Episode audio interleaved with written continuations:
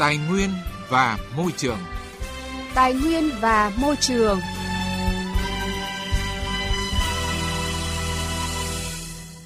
Thưa quý vị và các bạn, trong những năm gần đây, kinh tế xã hội, kết cấu hạ tầng ở nhiều địa phương có tốc độ phát triển nhanh, kéo theo đó là nhu cầu đất săn lấp phục vụ cho các công trình này rất lớn. Tuy nhiên, việc quy hoạch chưa đáp ứng tình hình thực tế, cấp phép khai thác mỏ đất quá ít, công suất nhỏ, phân bố không đều, nhiều địa phương không có mỏ đất dẫn đến khan hiếm nguồn đất san lấp, xảy ra khai thác trái phép, ô nhiễm môi trường, hư hỏng giao thông nông thôn, làm người dân nhiều nơi bức xúc. Tại tỉnh Bắc Giang, mặc dù tỉnh đã thực hiện đấu giá quyền khai thác khoáng sản các điểm mỏ trên địa bàn các huyện Lục Nam, Lục Ngạn, Tân Yên, Việt Yên, Lạng Giang từ năm 2020, nhưng đến nay toàn bộ các điểm mỏ đã trúng đấu giá vẫn chưa thể đi vào khai thác được do vướng mắc về thủ tục hồ sơ. Điều này đã khiến cho nhiều dự án cần nguồn đất vật liệu để săn lấp phục vụ nhu cầu phát triển kinh tế xã hội địa phương cực kỳ khó khăn, thậm chí có thời điểm quá khan hiếm đã đội giá tăng cao hơn. Năm 2020, thực hiện chủ trương đấu giá quyền khai thác mỏ đất của tỉnh Bắc Giang, công ty trách nhiệm hữu hạn Hoàng Mạnh Việt đã trúng đấu giá mỏ đất tại thôn Liên Phương, xã Cẩm Lý, huyện Lục Nam. Thế nhưng đến nay sau hơn 2 năm, công ty vẫn chưa được cấp phép khai thác mỏ đất này với nhiều lý do khác nhau. Ông Vũ Trí Vấn, giám đốc công ty trách nhiệm hữu hạn Hoàng Mạnh Việt cho rằng, thủ tục cấp phép hoạt động khoáng sản còn dườm già. Cụ thể, lấy ý kiến nhân dân phải thực hiện tới hai lần, Trước hết, ở bước xin cấp phép thăm dò, sau đến xin cấp phép khai thác lại phải xin ý kiến nhân dân lần nữa. Cũng trong khâu cấp phép thăm dò, việc thẩm định đề án thăm dò khoáng sản và thẩm định hồ sơ, xác nhận đủ điều kiện nhận chuyển nhượng quyền sử dụng đất cũng tách ra làm hai phần việc riêng, gây khó khăn cho doanh nghiệp khi thỏa thuận với các hộ dân. Ông Vũ Trí Vấn cho biết. Lúc đấy các cơ quan chức năng thì bảo là làm trong vòng một năm thì sẽ hoàn thiện được cấp phép, nhưng mà đến giờ là hơn hai năm rồi bây giờ phải chờ các thủ tục thôi. Quy hoạch các thứ nó không đồng bộ. Thì bây giờ nó cứ được quy hoạch này thì lại vướng vào quy hoạch kia. Nói chung như thế này thì công ty cũng không thực hiện được. Nhà nước không có phép được thì công ty cứ phải chờ đợi thôi. Không mất quá nhiều thời gian. Thì bây giờ công ty lại phải đi mua bên ngoài các nơi mỏ nhưng mà nó ở xa quá. Còn giá thành nó, nó đội lên cao. Trong khi các doanh nghiệp gặp khó trong thủ tục cấp phép khai thác đất thì nhu cầu đất san lấp mặt bằng trên địa bàn tỉnh Bắc Giang lại rất lớn. Theo thống kê của các cơ quan chức năng, giai đoạn từ nay đến năm 2025 có hơn 1.000 dự án đầu tư xây dựng có nhu cầu sử dụng đất san lấp với tổng nhu cầu hơn 137 triệu mét khối. Trong đó, riêng giai đoạn từ năm 2022 đến năm 2023 có nhu cầu khoảng 75 triệu mét khối. Trong khi đó, tính đến nay, trên địa bàn tỉnh Bắc Giang chỉ còn 30 giấy phép khai thác đất san lấp với tổng trữ lượng khoáng sản còn lại khoảng 13 triệu mét khối. Như vậy, nhu cầu về đất san lấp trên địa bàn tỉnh Bắc Giang đến năm 2025 còn thiếu khoảng 124 triệu mét khối. Ông Ngô Chí Dũng, trưởng phòng khoáng sản, Sở Tài nguyên và Môi trường tỉnh Bắc Giang cho biết. Hiện nay các mỏ đất quy hoạch còn bị trồng chéo đối với các quy hoạch khác như quy hoạch đô thị, quy hoạch khu cụm nghiệp, quy hoạch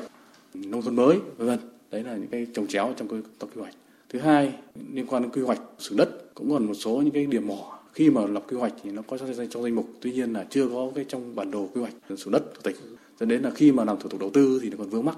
Nhằm đáp ứng nhu cầu đất đắp cho các công trình xây dựng trên địa bàn, Sở Tài nguyên và Môi trường đã tham mưu cho Ủy ban Nhân dân tỉnh Bắc Giang đẩy mạnh cấp phép khai thác các mỏ đất trên địa bàn tỉnh, tạo nguồn bổ sung cho nhu cầu đất đắp của tỉnh – Ngoài ra, Sở cũng đã đề nghị Ủy ban nhân dân tỉnh xem xét trên cơ sở kế hoạch sử dụng đất 5 năm, giai đoạn từ năm 2021 đến năm 2025 được Thủ tướng Chính phủ phê duyệt để làm căn cứ quyết định chủ trương đầu tư dự án khai thác khoáng sản trong khi chưa điều chỉnh được bản đồ phương án sử dụng đất tỉnh Bắc Giang thời kỳ từ năm 2021 đến năm 2030. Đối với những mỏ đã có tên trong danh mục quy hoạch tỉnh, quy hoạch sử dụng đất thì chấp thuận cho thực hiện dự án khai thác khoáng sản trên cơ sở thống nhất với các quy hoạch khác về cốt kết thúc sau khai thác. Việc thực hiện các quy hoạch khác được thực hiện sau khi kết thúc khai thác khoáng sản, tuy nhiên cần phải đảm bảo rút ngắn thời gian khai thác.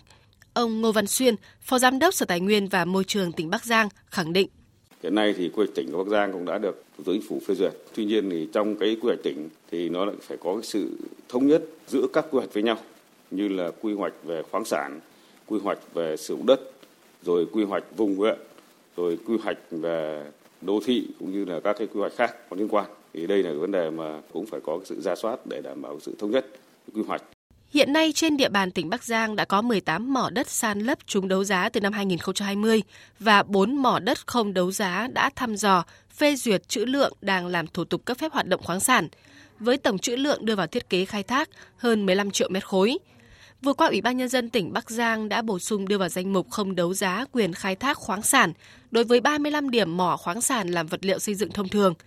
Trong đó có 30 mỏ làm vật liệu san lấp. Thưa quý vị và các bạn, trên thực tế không chỉ Bắc Giang mà tại nhiều địa phương trên cả nước, nhu cầu vật liệu san lấp mặt bằng cũng rất lớn. Trong khi đó, tại địa phương như Quảng Ninh, hiện lại có hàng chục bãi đổ đất đá thải mỏ với khối lượng lên tới hàng trăm triệu mét khối. Để giải quyết vấn đề này, tỉnh Quảng Ninh đã lên phương án sử dụng đất đá thải mỏ than làm vật liệu san lấp. Giải pháp này không những giải được bài toán khan hiếm vật liệu san lấp cho các công trình mà còn tiết kiệm được tài nguyên, thu hẹp diện tích các bãi thải mỏ, đồng thời tăng thêm nguồn thu cho ngân sách nhà nước, giúp thúc đẩy phát triển kinh tế tuần hoàn. Để hiểu rõ hơn về nội dung này, phóng viên Đài Tiếng Nói Việt Nam đã có cuộc trao đổi với ông Trần Như Long, Giám đốc Sở Tài nguyên và Môi trường tỉnh Quảng Ninh – Mời quý vị và các bạn cùng nghe. Thưa ông, hiện trên địa bàn tỉnh Quảng Ninh thì cái lượng đất đá thải tại các bãi đổ thải rất lớn, tiềm ẩn nguy cơ cái gây ô nhiễm môi trường cũng như mất an toàn đối với các khu dân cư. Cụ thể thì trong thời gian vừa qua, tỉnh Quảng Ninh đã quản lý như thế nào đối với cái lượng đất đá thải này? Quảng Ninh có cái hoạt động sản xuất than từ hàng trăm năm nay và song song với quá trình sản xuất than thì à, phát sinh một cái khối lượng à, bóc đất đá thải trước khi lấy được cái khoản than ra thì là cái khối lượng này nó rất là lớn Hiện nay thì cái diện tích mà chiếm dụng của các cái bãi thải là có cỡ khoảng tầm 4.000 hecta đất và có những cái bãi thải có cái cốt cao từ 200 đến 300 mét. Cái việc mà tồn tại các cái bãi thải này thì nó gây cái nguy cơ về ô nhiễm môi trường không khí về mùa khô hanh. Cái thứ hai nữa là trong cái mùa mưa bão thì có nguy cơ gây sạt lở.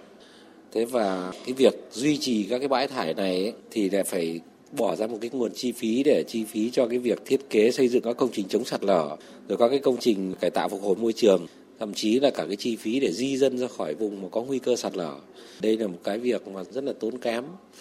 mặc dù là trước đây thì đã có thời gian tỉnh Quảng Ninh đã huy động nguồn vật liệu này để phục vụ cho san lấp các cái dự án trên địa bàn tuy nhiên rằng là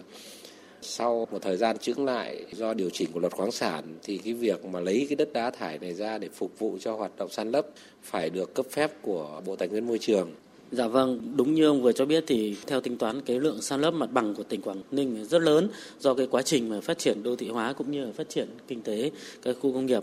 Vậy cái chúng ta không tận dụng được cái vật liệu này thì đây có phải là cái sự lãng phí hay không?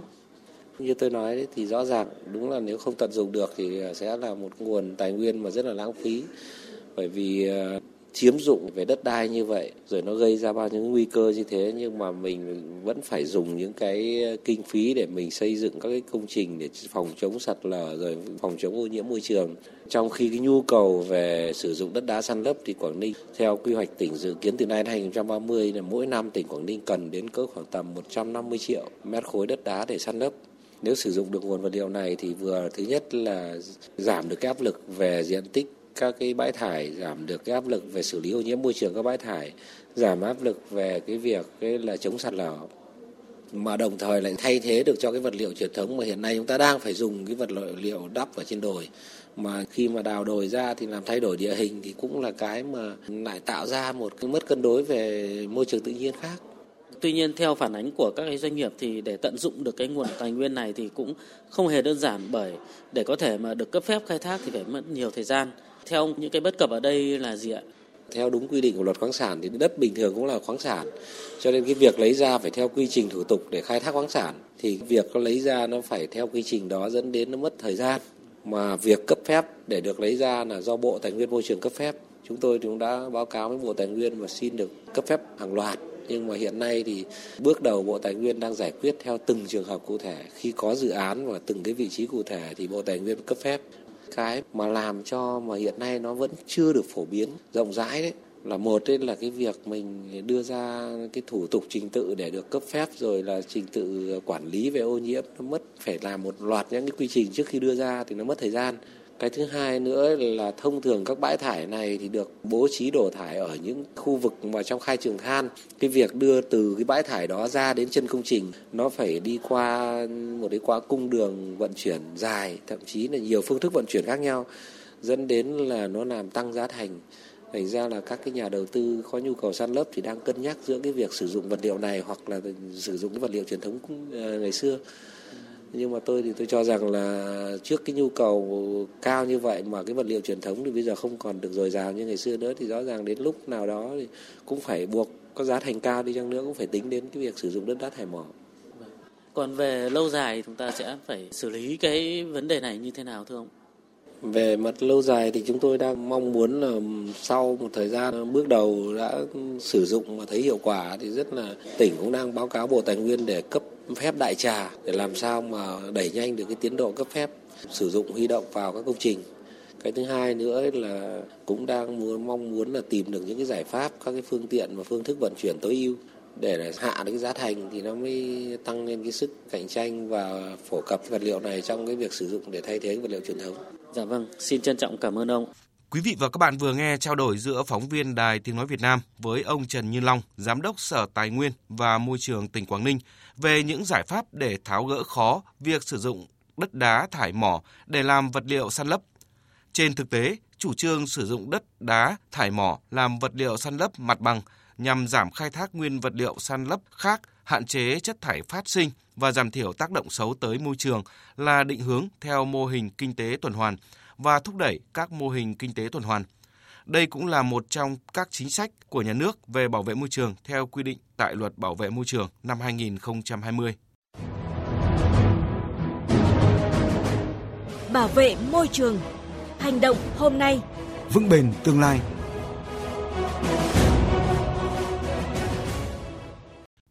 Thưa quý vị và các bạn, trang trại bãi đậu xe độc đáo Urban Green Sydney tại Australia được thiết lập vào năm 2020 với khoảng 40 loài thực vật đa dạng nhằm cung cấp nguyên vật liệu tươi cho các nhà hàng trong khu vực. Song hiện nay, hình thức trang trại này đang nỗ lực hướng đến chuyển đổi hoàn toàn sang nông nghiệp xanh bền vững, vừa là mô hình cung cấp thực phẩm tiện lợi, vừa giúp bảo vệ môi trường. Tổng hợp của biên tập viên Đài tiếng nói Việt Nam. Sáng kiến trang trại trong bãi đậu xe của anh Noverin ban đầu bắt nguồn từ tình trạng thực phẩm khan hiếm do các hạn chế di chuyển trong thời kỳ đại dịch. Song đến nay, mô hình này được xem là hình mẫu xây dựng các khu đô thị xanh trung tính với carbon với phương pháp tiếp cận xanh bốn hướng, bao gồm ít tiêu tốn năng lượng, nguyên liệu trồng trọt dễ tái tạo, đóng gói non-plastic và giao hàng xanh. Với mục tiêu hoàn toàn trở thành trang trại xanh vào năm 2026, anh Noverin cũng đang nỗ lực thay đổi cách thức giao hàng và các chậu nhựa dùng để trồng cây. We want to be carbon neutral. Chúng tôi muốn trung hòa carbon vào năm 2026, net zero. Vì vậy, một trong những cách chúng tôi nỗ lực để đạt được điều đó là phân phối cây trồng bằng xe đạp hoặc xe điện. Sử dụng những thùng giấy được làm từ mía phân hủy sinh học để giao hàng. Vì vậy, trang trại của chúng tôi sẽ rất sớm trở thành 100% hoàn toàn không có nhựa. Trang trại của anh Noverin đang đảm nhận cung cấp nguyên liệu thực vật cho phần lớn các nhà hàng tại địa phương, khoảng cách gần, giúp thực phẩm giữ nguyên độ tươi ngon đang là yếu tố quan trọng thu hút nhiều khách hàng. Ông Logan Campbell, chủ một nhà hàng tại Sydney, Australia cho biết.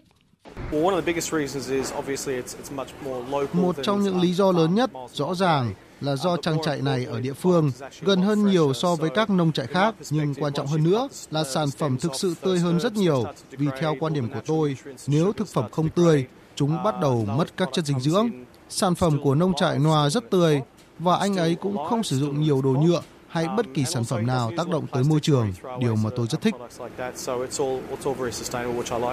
Thưa quý vị và các bạn, thông tin về trang trại tại bãi đậu xe mô hình mở đường cho nền nông nghiệp xanh bền vững tại Australia cũng đã kết thúc chương trình Tài nguyên và Môi trường hôm nay. Chương trình do biên tập viên Quang Huy biên soạn và thực hiện. Hẹn gặp lại quý vị và các bạn trong các chương trình sau.